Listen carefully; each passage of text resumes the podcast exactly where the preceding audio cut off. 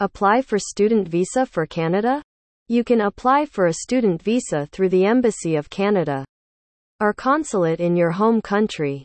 You will need to submit the following documents a valid passport, a completed student visa application form, proof of acceptance from a Canadian educational institution, proof that you have enough financial resources to support yourself during your studies. In Canada, a letter of introduction from yourself or your sponsor, any other required documents specified by the embassy or consulate. Once your application is approved, you will receive a student visa that allows you for the duration of your program to study in Canada.